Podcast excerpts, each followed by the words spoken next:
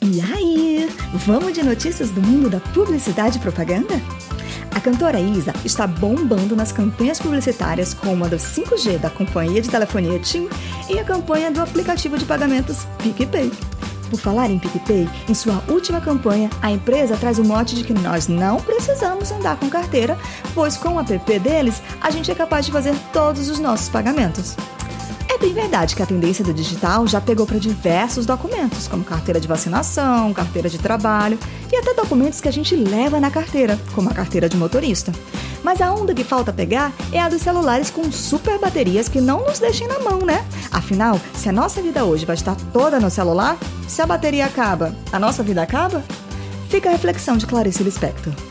E a PicPay é uma das marcas presentes no Big Brother 2022. Junto dela está a empresa Quinto Andar, que é uma imobiliária digital e que está com um novo posicionamento de marca focado no morar bem e uma nova identidade visual também.